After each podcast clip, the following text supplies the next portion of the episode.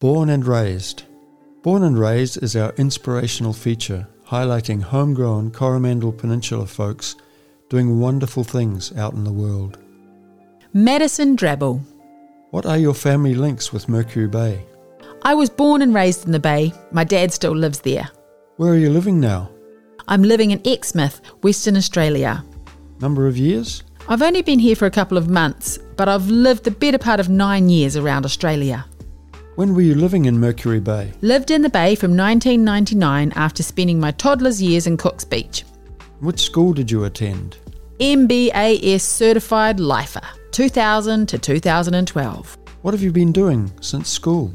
I've been working as a scuba diving instructor and adventure guide across the Great Barrier Reef and Ningaloo Reef. What is the achievement you are most proud of?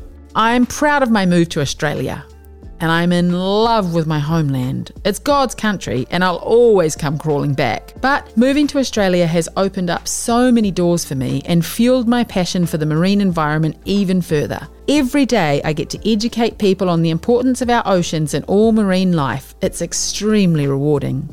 Have you been back to Coromandel recently? I came back for Christmas last summer. Naturally, there was rain almost the entire time. What were your impressions? The place is constantly getting bigger and busier. And I will complain it like any of the old locals. I miss everyone having paddocks in their backyards. What are your fondest memories of Mercury Bay?